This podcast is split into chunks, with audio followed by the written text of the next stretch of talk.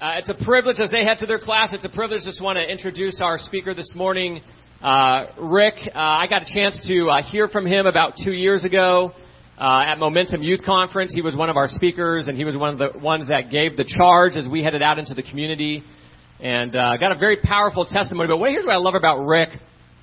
If you spend any amount of time with Rick, and I hope you'll get to spend some time a little bit, he's got to head to the airport pretty quickly. Him and Brenda after uh, after the service here, but uh, for Rick and Brenda, their love for Jesus is contagious. Uh, we got a chance to spend uh, a little bit of time with them last night at dinner, and uh, they love the Lord and a deep heart for people, a deep heart for sharing the word. Uh, Rick is an evangelist at heart. He loves the gospel, loves to be able to deliver that to people that he encounters, and uh, and Brenda as well uh, loves the Lord. And so it's a privilege for us uh, to have them here this morning. Uh, Rick is from the Kensington, Philadelphia area. That's where Urban Hope is. They're members of uh, the Urban Hope Community Church. And uh, Rick also has, uh, Rick and Brenda have a ministry to uh, men who are recovering from uh, different types of addictions. And so they meet weekly with different men. So it's a privilege for them uh, to be here this morning. So, Rick, why don't you come on up? I'm going to have a word of prayer for you uh, this morning as you come. God, thanks so much uh, for your love for us. God, thanks how you redeem our hearts. You redeem our souls. Uh, God, thanks for your love for us through your Son, Jesus Christ. What, Jesus Christ, what you have done on the cross. Uh, you have paid our debt. Uh, got a debt that we couldn't pay on our own. And uh, God, you, because of your unending love for us, um, have come and done that for us. So, God, as we celebrate uh, the hope of Christ this morning, as we celebrate the name of Jesus, God, as we open up your word, as we declare your truth, God, may you pierce our hearts uh, with your word and with your scriptures. And God, may we leave different than when we came. God, I pray that your spirit would speak through Rick as he uh, shares with us this morning. And God, I pray that you prepare our hearts for that. I pray this in your name. Amen.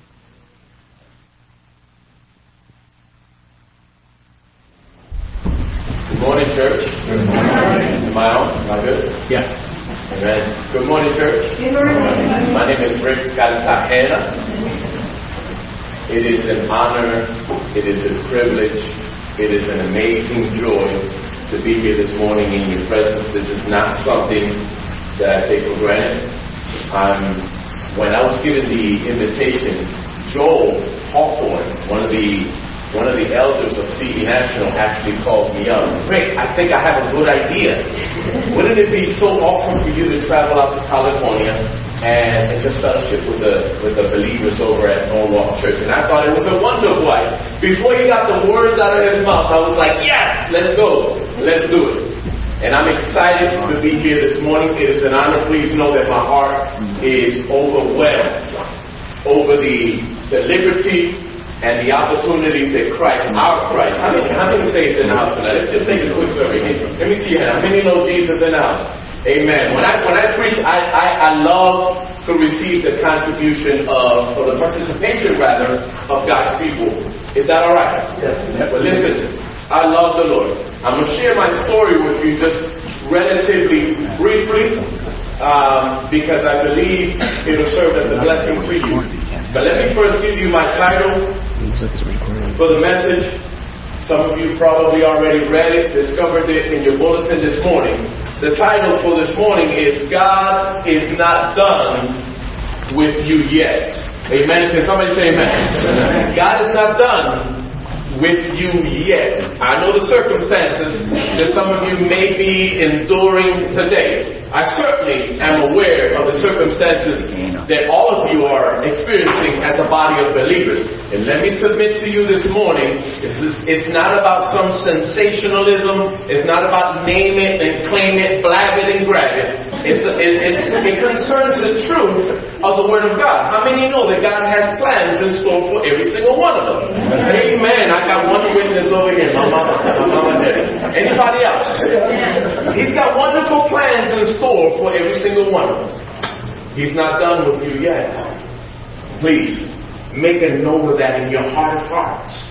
You may be going through some serious circumstances here today as a body, as a corporate body of believers. You may be enduring physical, physical sickness in your body as an individual. You may be troubled with, with the IRS this morning. Some of us are. You may be troubled by with family issues and separations, etc. There are lots of things. and this is actually endless, isn't it? The troubles and the difficulties that we are capable of experiencing this side of heaven. Flip the switch.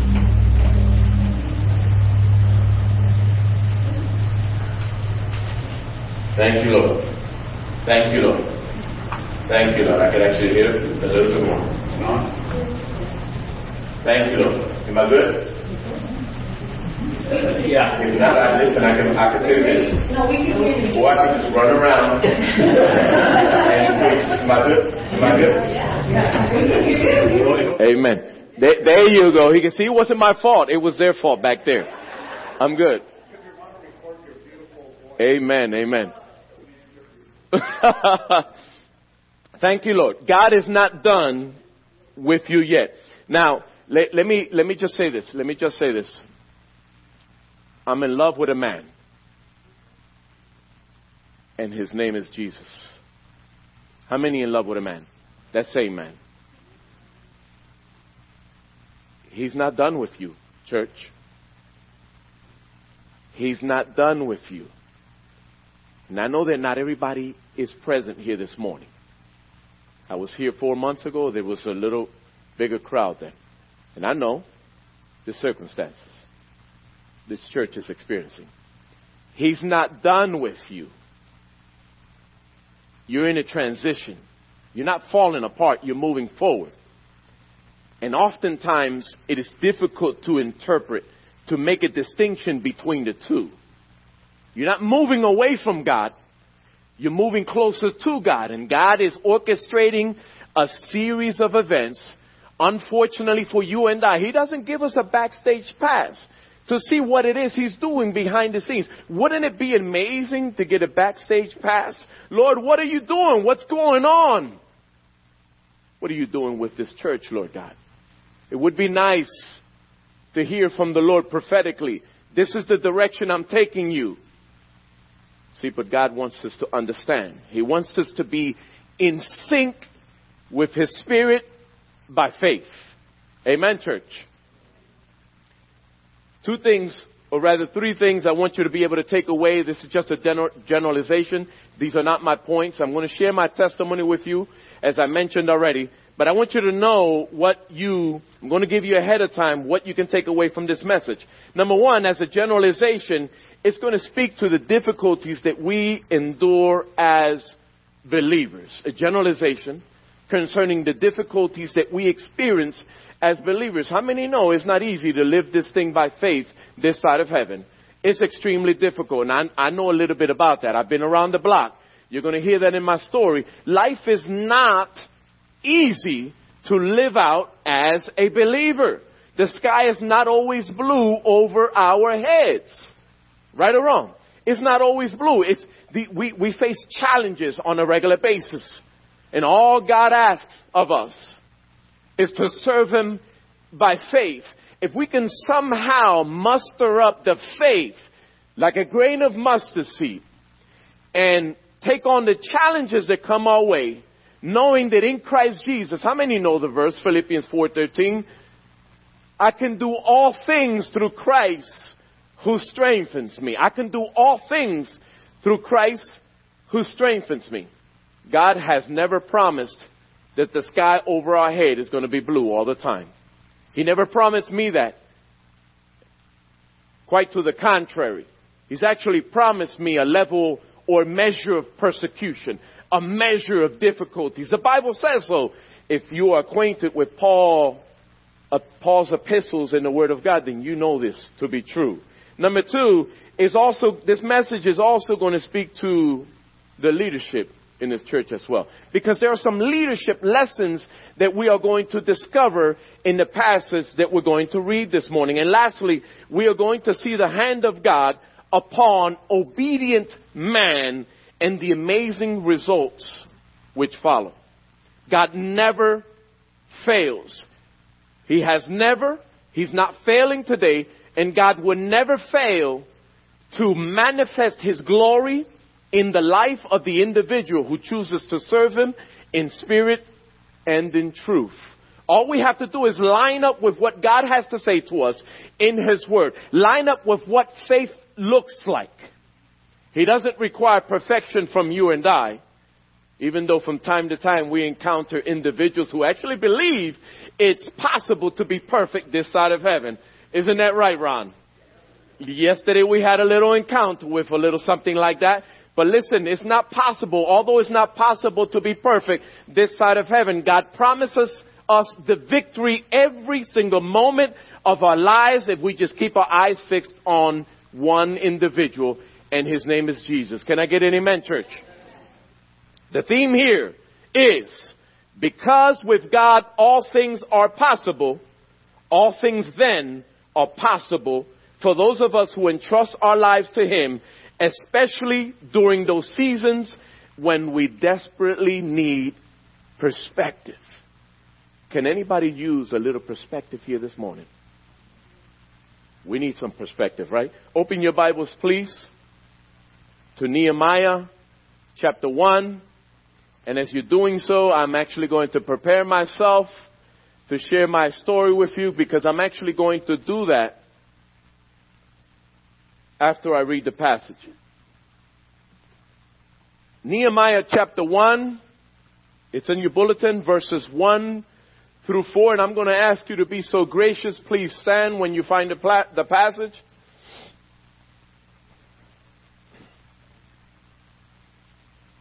God is in this place. Amen, church. God is in this place. And He's going to speak to us this morning through His Word. He's going to give us life here this morning. He's going to give us perspective. I know you're looking for it because I'm looking for it myself. God is going to speak to the circumstances in our lives. He's going to revolutionize someone's perspective here today. Did you know that the trouble that you and I endure on a regular basis as poor folk is the same as the circumstances that rich folk experience on a regular basis as well? The difference is perspective. Nehemiah 1 verses 1 through 4. And it reads as follows. These are the, and by the way, I should tell you that I'm reading from the New Living Translation. These are the memoirs of Nehemiah, son of Hacaliah. In late autumn, in the month of Kislev, that would be the ninth month in the Hebrew calendar, which corresponds to our December. In late autumn, in the month of Kislev, in the 20th year of King Artaxerxes' reign, I was at the fortress of Susa. Hanani, one of my brothers, came to visit, we, visit me with some of the men who had just arrived from Judah. I asked them about the Jews who had returned there from captivity and about how things were going in Jerusalem. They said to me, things are not going well in Jerusalem. For those of us who have returned to the province of Judah. They are in great trouble and disgrace. The wall of Jerusalem has been torn down and the gates have been destroyed by fire. When I heard this, I sat down and wept. In fact, for days I mourned, fasted, and prayed to the God of heaven. I'm going to read that last verse again. When I heard this, I sat down and wept. In fact, for days I mourned, I fasted, and I prayed to the God of heaven. Father, I thank you for this morning. Lord, I thank you for the liberty you've given us as a body of believers. The liberty that you've given us as your children, Lord God. To be in this place this morning. Because there are so many in this world, Lord God, that do not have a place of refuge that way, the way that we do this morning, Lord. We're in your presence and in the presence of one another. This corporate, this is a solemn assembly here this morning, Lord God. And we are here not because we want to see one another, although it's a part of it and it's a blessing to be in each other's presence. But no, Lord, we are here because we want, we, we want to be in your presence and because we want to hear from you, Lord God. We want to know what thus saith the Lord about our circumstances, about our lives as individuals, and certainly about our lives as a body of believers. We want to know, Lord God, where we're going. We want to know, Lord God, what is the meaning of your madness, Lord God? Why things are happening the way they're happening. Why it seems as if we are bursting at the seams or falling apart, Lord God. Being pulled in so many different directions. We want to know, Lord God. We, we have questions. In fact, we probably have more questions than answers, Lord God. We are slipping, we're sliding, Lord God. And we need to hear from you, Lord God, because we want you to set the record straight. We want to know, Lord God, what it is you have to say to us, Lord God. Again, as individuals and as believers, as a body of believers, where is this church going? What direction are we moving in, Lord God? Help us to understand that we're just merely transitioning and that you have a purpose. There's an assignment. There's a schedule. A divine appointment, Lord God. Things that you're working out. That we need to just simply keep our eyes fixed on you by faith. And that you're going to take care of everything concerning this place. Concerning these wonderful people. Father, I pray that you speak powerfully into the hearts of everyone here this morning. In Jesus' wonderful and mighty name, we give you the glory. And God's people say, Amen. You may be seated. Hallelujah. We're going to get into the passage in a few moments. I want you to know that I'm looking at the time. I'm looking at the time. I'm only going to be before you about two hours. That's all. Wow. Some of you, I know, I could read your mind. Somebody here said, and this is not prophetic, I, I could just read somebody's mind.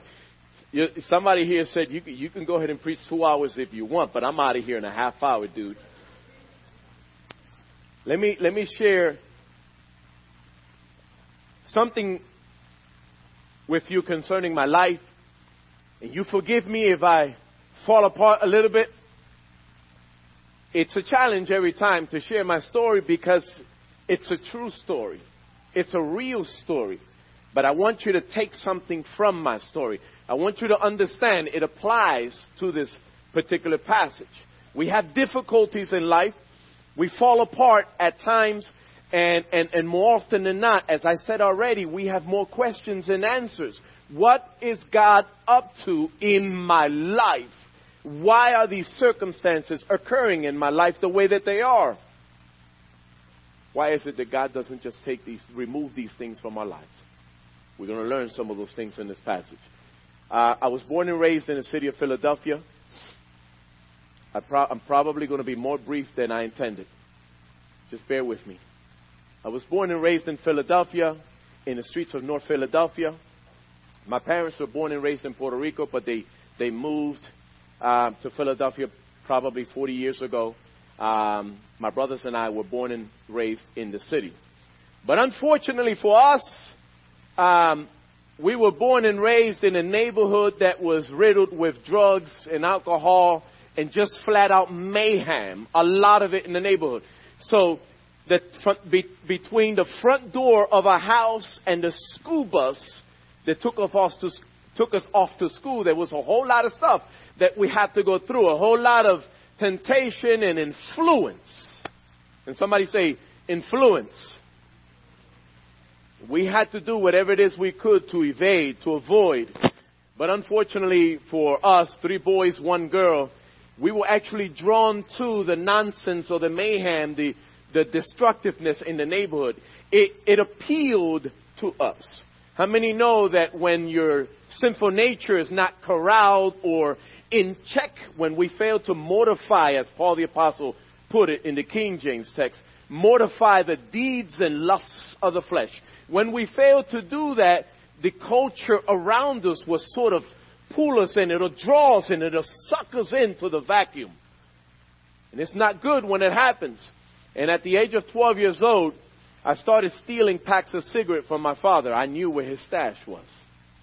And I started taking packs of cigarette, and I was the source for my friends and I. We smoked cigarettes all the time, and I actually was able to acquire them from my father's stash on a regular basis. We really didn't know what we were doing because we, were, we weren't inhaling the stuff. We were just making fools out of ourselves in the backyard, in the neighborhood, and out on the baseball field that we made for ourselves. And how many know that it, it's only a matter of time when you open that type of door, it's only a matter of time before the enemy slips in something stronger and more destructive that you may not necessarily be able to free yourself from. Because by the age of 13, just a little while, just a, just a year later, I was already smoking pot, smoking marijuana. By the age of 15, I was smoking um, marijuana so heavily, so heavily that I could not live life. I could not function without smoking marijuana. I know that it's legal out here, but it's a mistake. It's a mistake. Marijuana is destructive. It destroyed my life.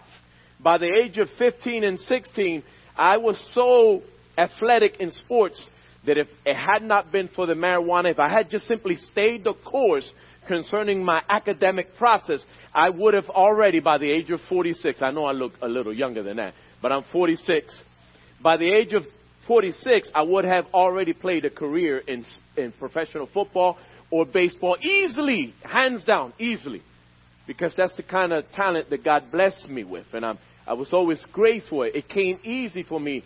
Even at 46, right now, right now, I could throw a football probably 70 yards. Easily. I could still probably throw a, a hard ball, probably say 92, 93 miles per hour. Relatively easy right now. And so I started smoking marijuana extremely heavily, and one thing led to another. And by the age of 15, as I said, we formulated, because I got to get to the substance of this thing, right? I, I want to get to the Word of God. By the age of 15, my brothers and I and some friends in the neighborhood, we formulated what became known as one of the worst gangs in the city's history. I'm not lying to you. I'm not kidding. You can look up the archives, North Philadelphia, in the late 80s, and you'll see Dolphin Street Posse. Just, just look up Dolphin Street Posse, and you just might see my picture right there on the page and the friends in the neighborhood. Listen, and I'm not glorifying any of this because it was destructive. It was volatile. It was flat out evil and my life was dangling over the pit of hell. By the age of 16 and a half, um, most of my friends were already dead. Most of the guys that I grew up with, that I was hanging around with, were already dead. We had funerals, multiple funerals every single week. And the crimes that we were committing, you don't even want to hear the crimes that we were already committing. Suffice to say that I was arrested. I was just 17 years old, because I got to narrow this down. I was 17 years old when I went to prison.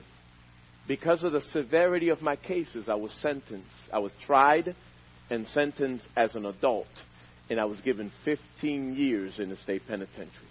I was 17 years old with a 15 year prison sentence. I was certified as an adult. I was arrested and charged for attempted murder, multiple attempted murder charges.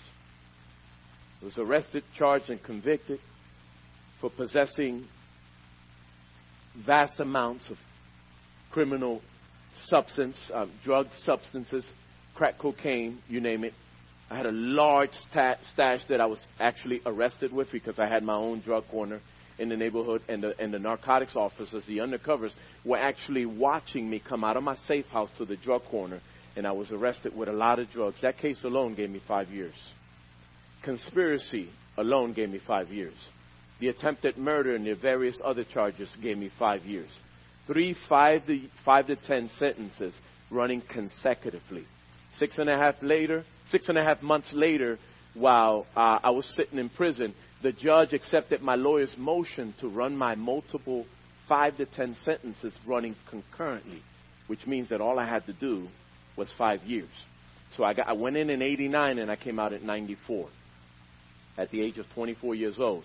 But it was in prison one day in 1989 when I chose to go out. I heard the PA system, the announcement go off, chapel service, chapel service. My buddy and I look at each other and we run off to chapel because we knew that girls were going to be coming in from the outside.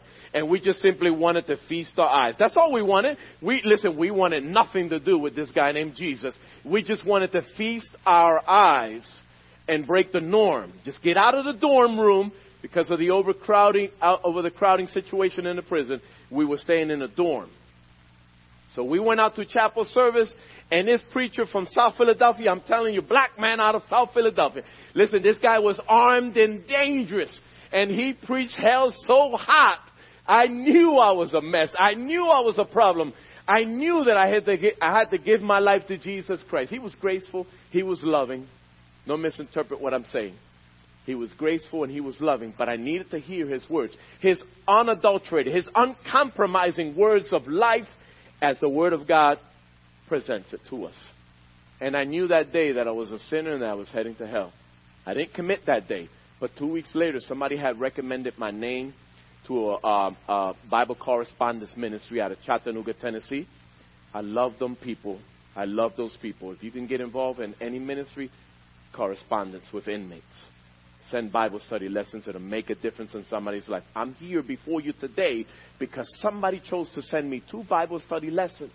that made the ultimate difference in my life. In the backside of it, there was a sinner's prayer. I had learned about heaven, hell, grace, love of God, etc. in the two lessons. And I repeated that sinner's prayer with all my heart, mind, soul, and strength. And 28 years later, I'm still in love with a man named Jesus Christ. Amen, somebody.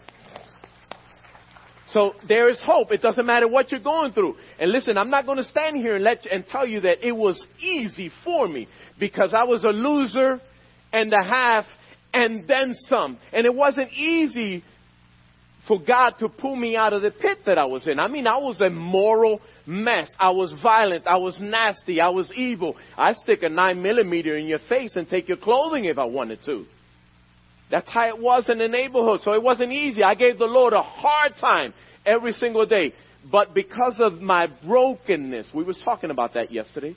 Because of the element of brokenness in my life, God was able to get my undivided attention. And I mean, I was leaping. I mean, talk about leaps of faith. It happened for me in prison because I got saved just two weeks after my incarceration. So I had five years for the Lord to sanctify my life. I did the studies, you name it. But anyway, let's get into the Word of God. Look with me once again. Hopefully, you still have your Bibles open. Nehemiah chapter 1. Nehemiah chapter 1. One of the very first things that we must take note of in this one particular passage is that Nehemiah receives a few visitors, one of which was his brother. And he asked his brother and the others that were accompanying his brother, Hanani, etc. He says, listen, I want to know about my people. I want to know about our people. What's it like back home with our people? And what's, what's it like in Jerusalem? What's going on? He did not receive the news that he perhaps was expecting. Things were not well. In fact, the Bible says that they were in great affliction. That's the King James text. I just just can't get away from it. I, I, got, I know I read the New Living Translation, but my mind is running on the King James text. You forgive me. Don't hold that against me. Okay? It says great affliction, which means that when you exegete that in that passage, it means that they were in need. How many here this morning find yourself in great need? They were in great physical need. The, the food and the water, clean water and clothing, etc., things of that nature. They were in great affliction. And then the Bible says that they were in great reproach. The mockers, the scoffers, the persecutors, the, the, the people coming in and out, they were actually being governed by the people outside of them still. Although they were no longer in captivity, they almost essentially had no personal identity. In a sense, because the last point is that Hanani says to Nehemiah, listen, the wall has been broken down. And the gates have been burned with fire. They had no security. People coming and going and ruling over them, manipulating them, coercing them, you can, you can probably get the picture. They felt weak and they essentially had no freedom to live out the standard of God in their lives. That's a, that's a terrible place to be in. When it feels as if you don't have the liberty to live your faith out. How many can relate with that? Nehemiah responds in a very wonderful way. It's an awesome thing when we have leadership because how many know that God had erected Nehemiah? He had raised him up as he did. He was the king's cupbearer. He was a man of influence. He was in, a, in an amazing position to lead God's people, to do something wonderful and extraordinary for the people of God as well as his homeland. And Nehemiah took full advantage of his position because his heart was open.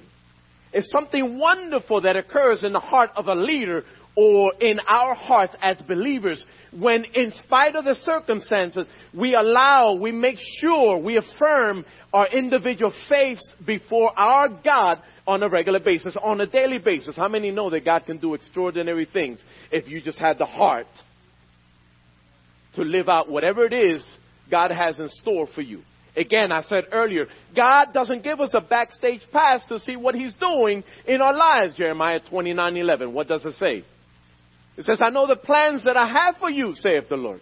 Thoughts of peace and not of evil, to give you a hope and the future. Plans of peace.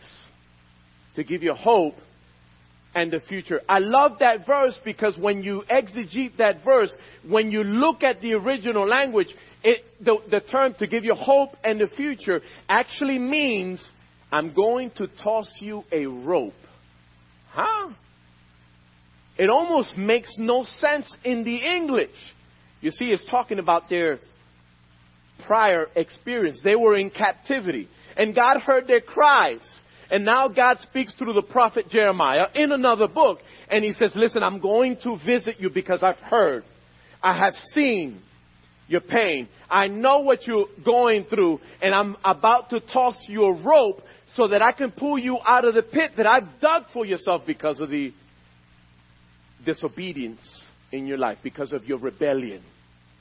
God tossed them a rope and he pulled them out of the pit that he had dug for them because of their rebellion. And now Nehemiah finds himself in a very wonderful situation. And consider how he responds. The Bible says he wept. And then he wept some more. And then he wept some more. I don't have the time to get into the verses, but we actually find that he prayed for four months concerning this burden that he was receiving from the Almighty God. How many know what it's like to, to, to find yourself in a very difficult situation and just simply by faith turning yourself over to God in prayer, to weep in the very presence of God in spite of your circumstances? How, know, how many know what that's like? Oh, I hope if, if, if you don't know what that's like, I pray. I pray that today you begin to find that place of isolation. That you begin to, listen, make a room in your house and find a place where you can get along with God. Because He's going to make the difference in your life as an individual and as a body of believers. It's the only thing that's going to make a difference. Because if not, the enemy will come in like a flood and he will do what he wants to do if we are not minding the things of God. Paul the Apostle in Colossians chapter 3, he talks about that. He says, you got to keep your eyes fixed on Jesus, the things which are from above. This one particular point I like because Nehemiah actually wept himself into action. I'm going to say that again. He wept himself into action because when you read, I'm not going to read the rest of the passage. I just don't have that kind of time. But that's your assignment. Read the rest of chapter 1 read chapter 2, it's going to blow your mind what he allows God to do in him first, and then through him for the sake of restoring the homeland, restoring the people of God as well. It's an amazing thing that takes place in our lives when we fix our eyes on Jesus in spite of the storm around us. You fixed your eyes on Jesus and he'll make the ultimate difference. Empathy for the welfare of others will always serve as a catalyst for change. Empathy for the welfare of others will always serve as a catalyst for change. Where is your heart for your brothers and sisters in the Lord? Is it possible that your current dilemma here in this particular church that God has established by all means?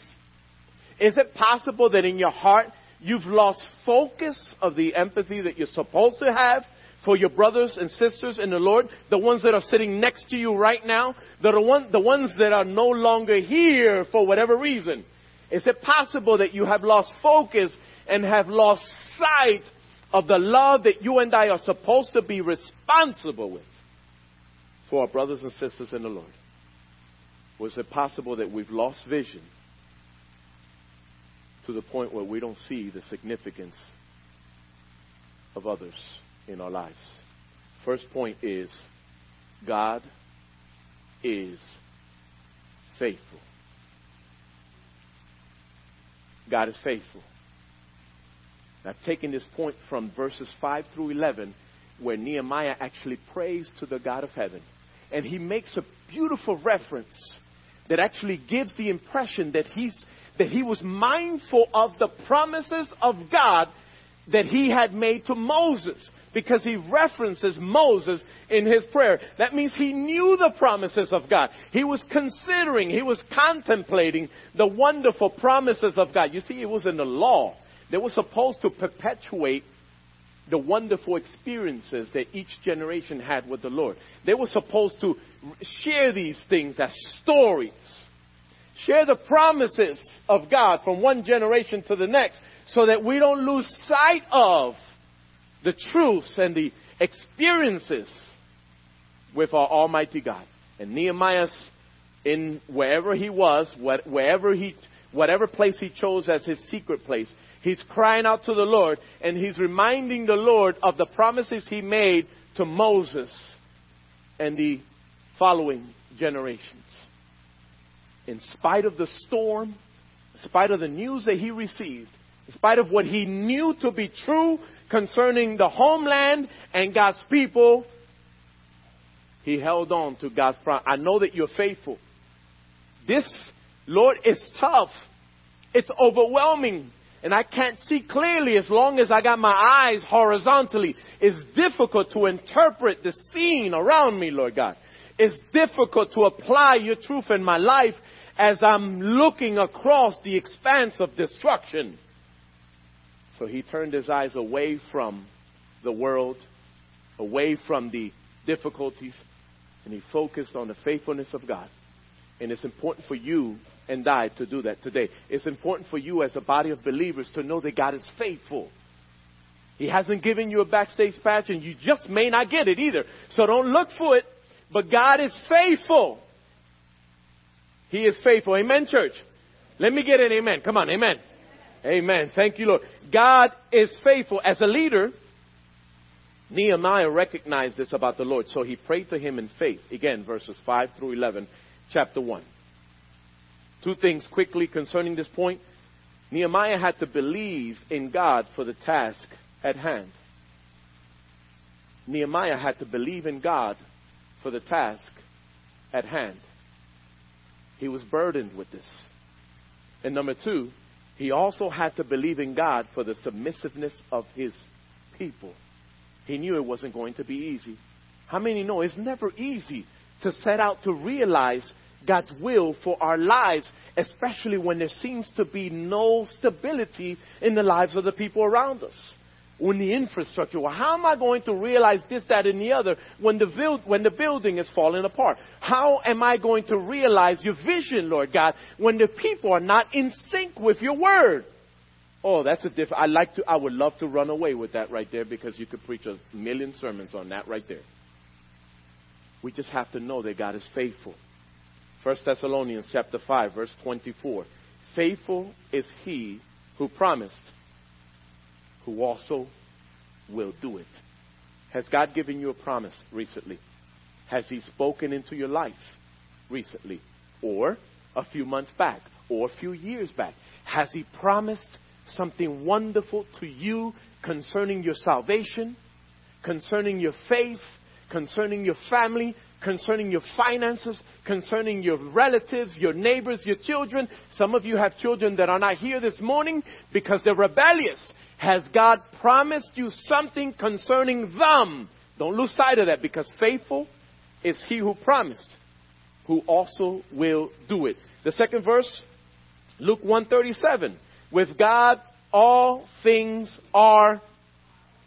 One more time. With God, all things are one more time. Say it like you believe it. With God, all things are. Amen, church.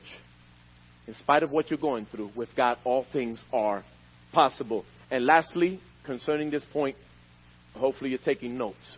You have to remember these verses. Numbers 23, verse 19.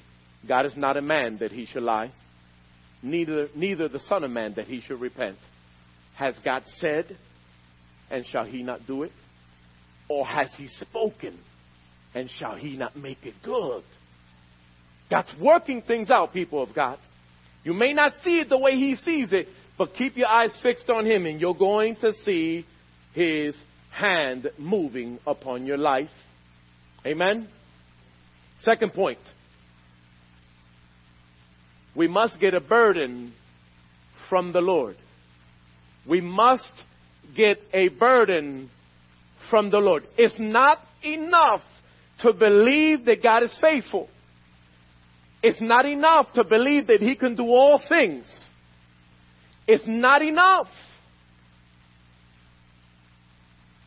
We're living in a in an age where perhaps not in this church. Maybe the church down the street. Maybe the church is down in Philadelphia. But there seems to be a gospel that's being preached nowadays that has given the people of God the impression that you don't have to do anything post salvation, post conversion, and that God somehow is going to handle all of your affairs automatically. There are no contributions on your, uh, on your part or mine. That once you give your heart to the Lord, He automatically is going to handle all your affairs. Is that true? Is that in the Word of God? No, it's not in the Word of God. It's, it's not true. We can't do anything to earn our salvation, but there is a contribution nonetheless, and it's called faith. Without faith, it is impossible to please God. That's what the Bible teaches. God has wonderful plans in store for you and I, but we have to move in His direction. He exhorted young James. He says, Draw close to me, and I will draw close to you. Cleanse your hands, you sinners he says. It's a wonderful thing that occurs in our lives when we yield, when we intentionally, purposely, genuinely yield our lives to God. The wondrous things that will explode in your life, and I'm not talking about some sensationalism. Don't misinterpret, misinterpret my tone. I just love Jesus. That's all it is. Is that all right? I just love Jesus.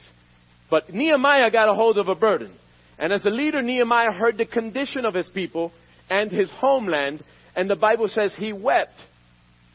As I said to you already, this applies to you and I today. But let me ask you, what is your faith like today in the midst of your troubles? I know what happened in Nehemiah's life. He got a hold of a burden from the Lord, and ultimately, you know, by the way, it is possible the people of God back then thought they weren't they were going to be annihilated. Did you know? It's possible many thought they were going to be annihilated. Not only were they not annihilated, but ultimately, many generations later, that same people gave birth to our Lord and Savior, Jesus Christ. Something wonderful always happens when we yield our lives to God.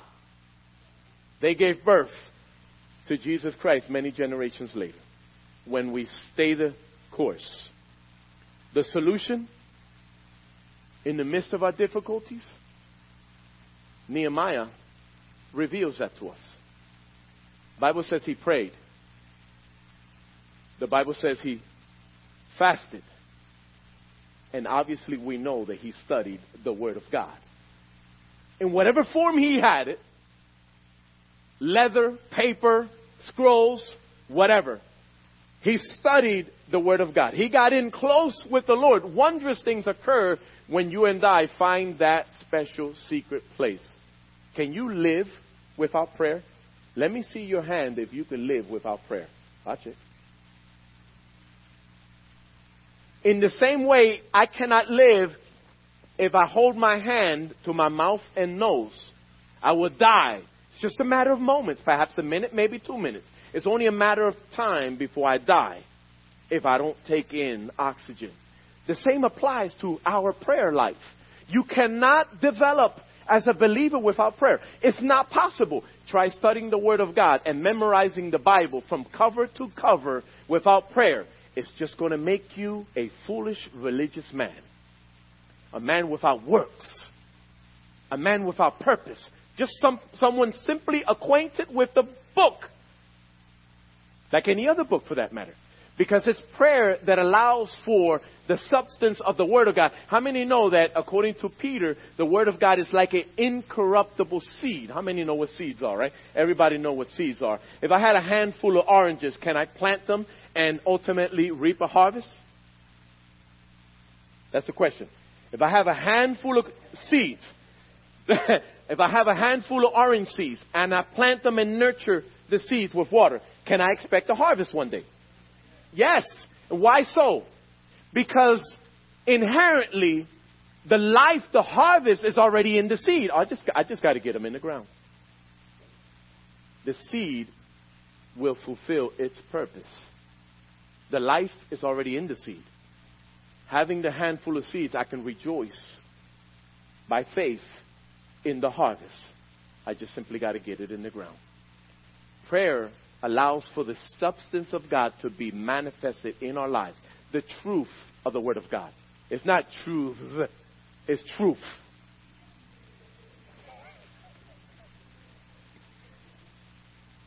Prayer allows for the truth of the Word of God to be revealed in our souls and in our spirits. Try living your life as a believer without fail, it's not going to work. He also studied the Word of God. The Bible says in 2 Timothy chapter 2 verse 15, it admonishes us. It says, study to show thyself approved unto God, a workman who needs not to be ashamed, rightly dividing the word of truth. You and I have to get into the word of God. The Bible also says, be, be ready to give an answer for the hope that is within you in Christ Jesus. You have to be ready to give a hope, to give an answer concerning the hope within you that's in Christ Jesus. Somebody needs to hear about Jesus Christ, and it might as well be through you.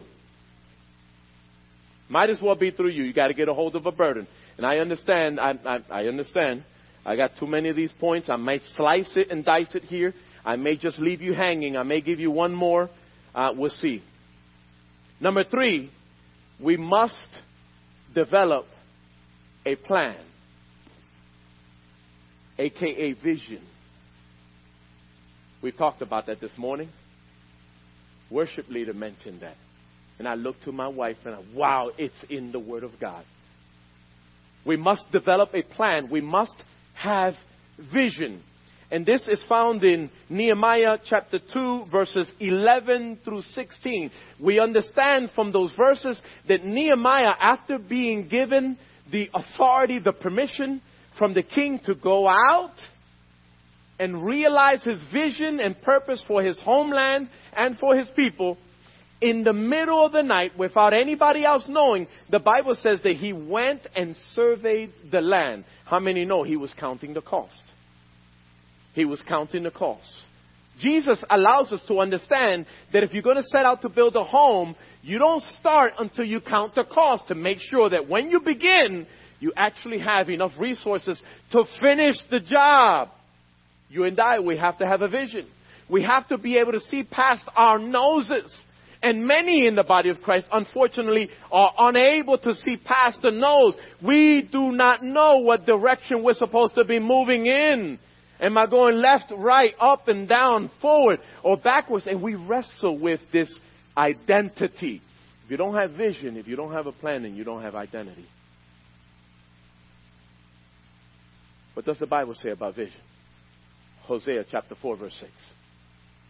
It's synonymous, it applies. My people perish for lack of knowledge. We have to have information from the Lord. We have to know what He desires of us. We have to, we have to survey the land, the landscape of what is our lives, our families, our finances, our church attendance, our membership. It's significant. Your presence here matters to God. Amen, somebody. But you have to have vision. Proverbs chapter 29, verse 18. Where there's no vision, the people perish. Where there's no vision, the people perish. Nehemiah, he set out, I'm going to check this thing out because I got the backing, the support of my king to do exactly what's in my heart concerning my homeland and my people. I mean, he was given letters. He was given with the king's seal and given a seal himself and a ring to go ahead and listen, give these letters to so and so, get the job done. Go ahead and do what God, your God has put in your heart. It's amazing the favor that you and I will receive from the people outside of the fold of believers when you and I have a vision from the Lord. When we have that perspective, when we have that in our hearts and in our minds, resources will come from all over to get the job done. From all over. How many believe that this morning? God is faithful. We must get a burden from the Lord, and we must have vision. Number four, I may or may not spend a lot of time here but it's in the passage of Nehemiah, in the book.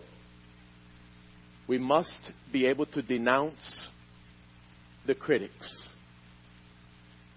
We must be able to denounce the critics in our lives. Not everyone around us has something positive to say about us. Not everyone around you will ever be able to say something positive about you. Some people have a forked tongue. There will always be people sneering, scoffing at you, mocking you, dissing you, as we say back in Philadelphia. He just dissed me. I don't believe that. And you may want to feel from time to time, I, I should go in that guy's mouth. But no. You have to be able to denounce the critics in your life, especially as a body of believers, because you're in transition. And God is taking you someplace as a body of believers. He has a wonderful plan. And I can see it. Listen, I don't know about you, but I can see it. I can see it. And I'm standing here and I'm rejoicing in my spirit. I want to run around and shout praises to my God because I can see what God is doing. Why? Because I have vision, because I know what the Bible says about what God is capable of doing in our lives. It's not about what you and I are capable of doing. All he wants from us is a commitment. That's all we can afford to give him. That's all we can give. You and I, in and of ourselves, don't have the capacity to do anything. Can you add to your growth? Can you add to your stature, the Bible says?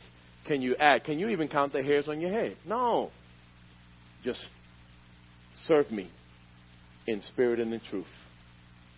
I can do all things through Christ who strengthens me. Through Christ who strengthens. He's the man. But we have to be able to denounce the critics because they're out there.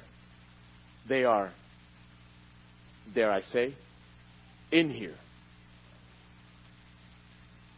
Sanballat, his servant Tobiah, and Gemesh.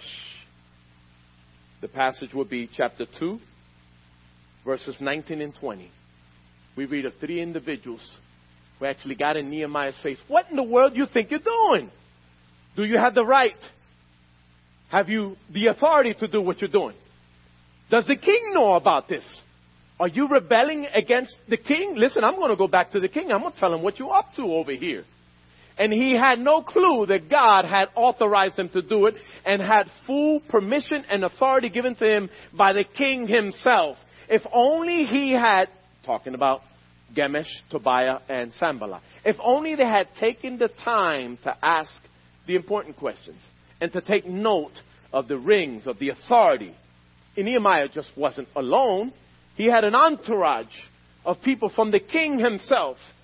And there are people in our lives today who fail to see the hand of God on our lives, who fail to realize that God is leading us someplace, that He's taking us someplace. I mean, this is the case with the unbelievers in your life. They just don't understand why you're smiling the way you do when you do concerning especially when you're dealing with chaotic situations. I get that all the time. Rick, your head's up. You're smiling. I know what you got going on in your life. How is that possible? I put my arm around them. Let me talk to you about Jesus. Let me talk to you about Jesus. Denounce the critics. Colossians 4 6 says, Let your speech be always, always with grace, seasoned with salt, that you may know how you should answer every man. And Matthew chapter 2, 37 through 39, it talks about this, this need to love the Lord our God with, with all our hearts, minds, souls, and strength. And number two, love your neighbor as yourself. So in the midst of denouncing, or rather recognizing their persuasiveness, their angle, right, their motivations, we have to make sure that we are always loving them in the Lord. In the Lord, in hopes that we can win some, draw some right back into the house of God. There's some people you don't see anymore here this morning for whatever reason. And some of you have to stand up. You have to rise up. Isaiah 60, verse 1. Rise and shine, for thy light has come, and the glory of the Lord has risen upon you. You have to rise up. You have to stand up and make a difference in somebody's life.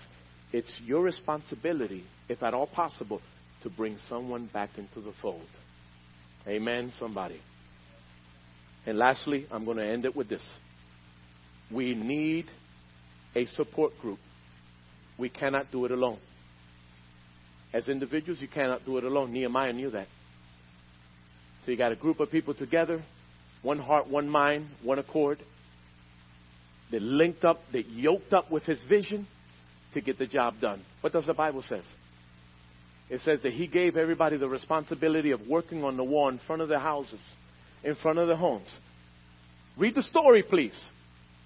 Everyone work, If you consider the task, the job at hand, like, wow, this is massive. It's not possible to get this thing done. It's just not realistic. But when you narrow the thing down so that we can understand that as individuals, the way Nehemiah did. Listen, you, your family, and you, your family, and you, your family. Just work on the portion of the wall in front of your home. Forget about the bigger picture. That's my responsibility as your leader. Just work on the wall in front of your home. You guys, you Levites, you work on these gates in front of your home. You people work on your portion of the wall and the gate in front of your home. And in record time, the Bible says 52 days they got the job done. 52 days they got it done. And it was solid. What does the Bible say about that concerning you and I? One verse I'll leave you with. Ecclesiastes chapter 4, verse 12. It says, One standing alone can be attacked and defeated. Two can stand back to back and conquer. Three is even better because a triple braided cord is not easily broken. Let me close. Life is not easy for believers in general, much less for managing God's affairs in a church like this. And I know that you are experiencing some difficulties. But number one, you need to know that God is faithful. God is here. God is here, God's people. God is here, God's people. God is here, God's people. God is in this place, God's people. You have to believe it because you can't move on if you fail to believe that. God is here, He's in this place. What did we worship for if we don't believe that? Who did we worship this morning? Who are we acknowledging by coming here? Let's just close the doors and call it quits. Toss the white flag. No, the devil's a liar. God is in this place. God is faithful. Amen. God is faithful. He's working it out. Unfortunately, we can't see what he's doing behind the scenes. But he's in this place. He's working it out. It's his business. Our business is to keep our eyes fixed on him and to declare always that he is faithful. Number two, you need a burden. What does that mean, Rick? You have to take ownership of your role in the situation. You need a burden. You have to take ownership of your significance in this body of Christ. This body is made, is made up of many believers, of many members. And every member is needed, every member is necessary. And every member must be up for the task at hand. What would worship have been this morning without a worship leader? Oh, Lord. Right? What would worship had been without the ushers who collected the offering? Oh Lord, that's it's it's a part of worshiping God. We give him a portion of what he blesses us with. All of it belongs to him. He chooses to leave us with 90%. It all belongs to him. We're all significant. Get a burden from God, people of God. Get a burden from the Lord. Take ownership. Wrap your heart and your mind around this task that you're dealing with today. And run with this thing. Pass the baton whenever necessary. But run the good fight, uh, the, the good race, the, the good race. Run this thing out. Don't get tired. Rest if you will, but don't you quit. Move in the direction that God has in store for you. Move. You shall reap if you faint not. Number three, you need vision. You need a plan. You're not going anywhere, church, without vision. You might as well just pack, the, pack up your bags and leave. Without vision, you're not going anywhere. You need to know what God has in store. In a sense, you need to be sensitive to the, to the Spirit of God according to the Word of God. So it's not about customs and traditions and, and, and, and whatever. Not about isms, ologies, and sophies. Right? You get that? Did you get that? It's not about voices outside of the Word of God. It's about what thus saith the Lord. Get a hold of the Word of God and run with the Word of God. You can take this thing to the bank. I don't know about you, but for 28 years I've been taking this to the bank. I've been cashing it in. It's been yielding a harvest every single day of my life. Who would ever thought? I got four felonies on my record. I just mentioned a couple to you. But I got four. I'm a four time loser and then some. And man all my life told me you're never going to amount to anything. And yet look where I'm standing this morning. That's my God. And I listen to my God. I don't listen to the critics. I don't listen to the naysayers. God is able to, to do exceedingly and abundantly above what you and I can ever ask or think. Amen, people of God. We can't do it alone. Everybody is required to work on the wall. You want to you want to raise this thing up? You are required to participate.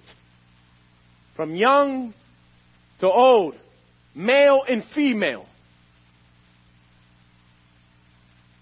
Everyone here is required. The Bible tells us that they were so committed that they were working with one hand, and with the other hand, they held swords in their hands. They had a team with swords on the back that weren't working, and the team that was working with one hand and the other hand on a sword. And then they changed places. And they changed places.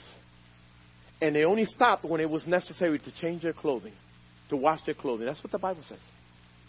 They had a vision, and ultimately they had a city with a stable people. God is doing a great thing in this church. I declare God is going to raise you up because you're going to get a burden from the Lord and you're going to do what's necessary as a body of believers. You're going to denounce the voices, the nonsense. You're going to get to work. You're going to pick your leader. You're going to get to work and you're going to move forward. And this church is going to be a blessing in this community because it's needed. It's the devil's objective to destroy and to close these doors. It's your responsibility to keep these doors open and so that this church serves as a beacon in this neighborhood. Amen, somebody. It's your responsibility as believers. Stand with me. I'm going to pray. And I'm done. Bow your heads with me, please. Close your eyes. Father, we thank you this morning. We thank you for this inspiration. We thank you, Lord God, for your word. It's a challenge, Lord. It's a challenge. There's so much rubble in front of us. So much debris, Lord God. Everything seems to be scorched around us. I'm hurting, Lord God. We're in pain, Lord God. We don't even have identity anymore, Lord God. These are difficult times, Heavenly Father. We need your undivided attention. We need you to shape our perspective. Help us to understand the way you understand. Help us to see the way you see. Help us to hear the way you hear. Open our hearts and flood our hearts with the wisdom of God and with the love of God, with the grace of God, with the mercies of God. And help us to press in, to press through the way Nehemiah did, Lord God. He committed himself to you for months at a time until he got a word from you, a definitive word from you, something that he could work with, and then proceed accordingly. Proceed accordingly. Wow. We need to hear from you so that we can proceed accordingly. I pray that you bless this church in a very powerful way. I pray that you raise up the leaders in this church, Lord God, with burden, with passion, Lord God, with commitment to you first. Enough, Lord God, with the political correctness. Enough, Lord God, with the criticism. Enough, Lord God, with the pointing of fingers, Heavenly Father. Help us, Lord God, tear down some things as we are working on building up some things. Tear down some other things, Lord God. Somehow, some way the enemy has erected in our midst. I pray your blessings on these leaders. Pray your blessings on the membership of this church. I pray that they remain givers, Lord God, during this difficult transitional period. Givers, Lord God, so that these doors may remain open, so that you may have your way in the lives of the people in this community. Father, we thank you. We bless you. In the wonderful name of Jesus Christ. And all of God's people say, one more time, all of God's people say, one more time, all of God's people say, Amen. God bless you. Thank you for allowing us to participate in this worship this morning. God bless.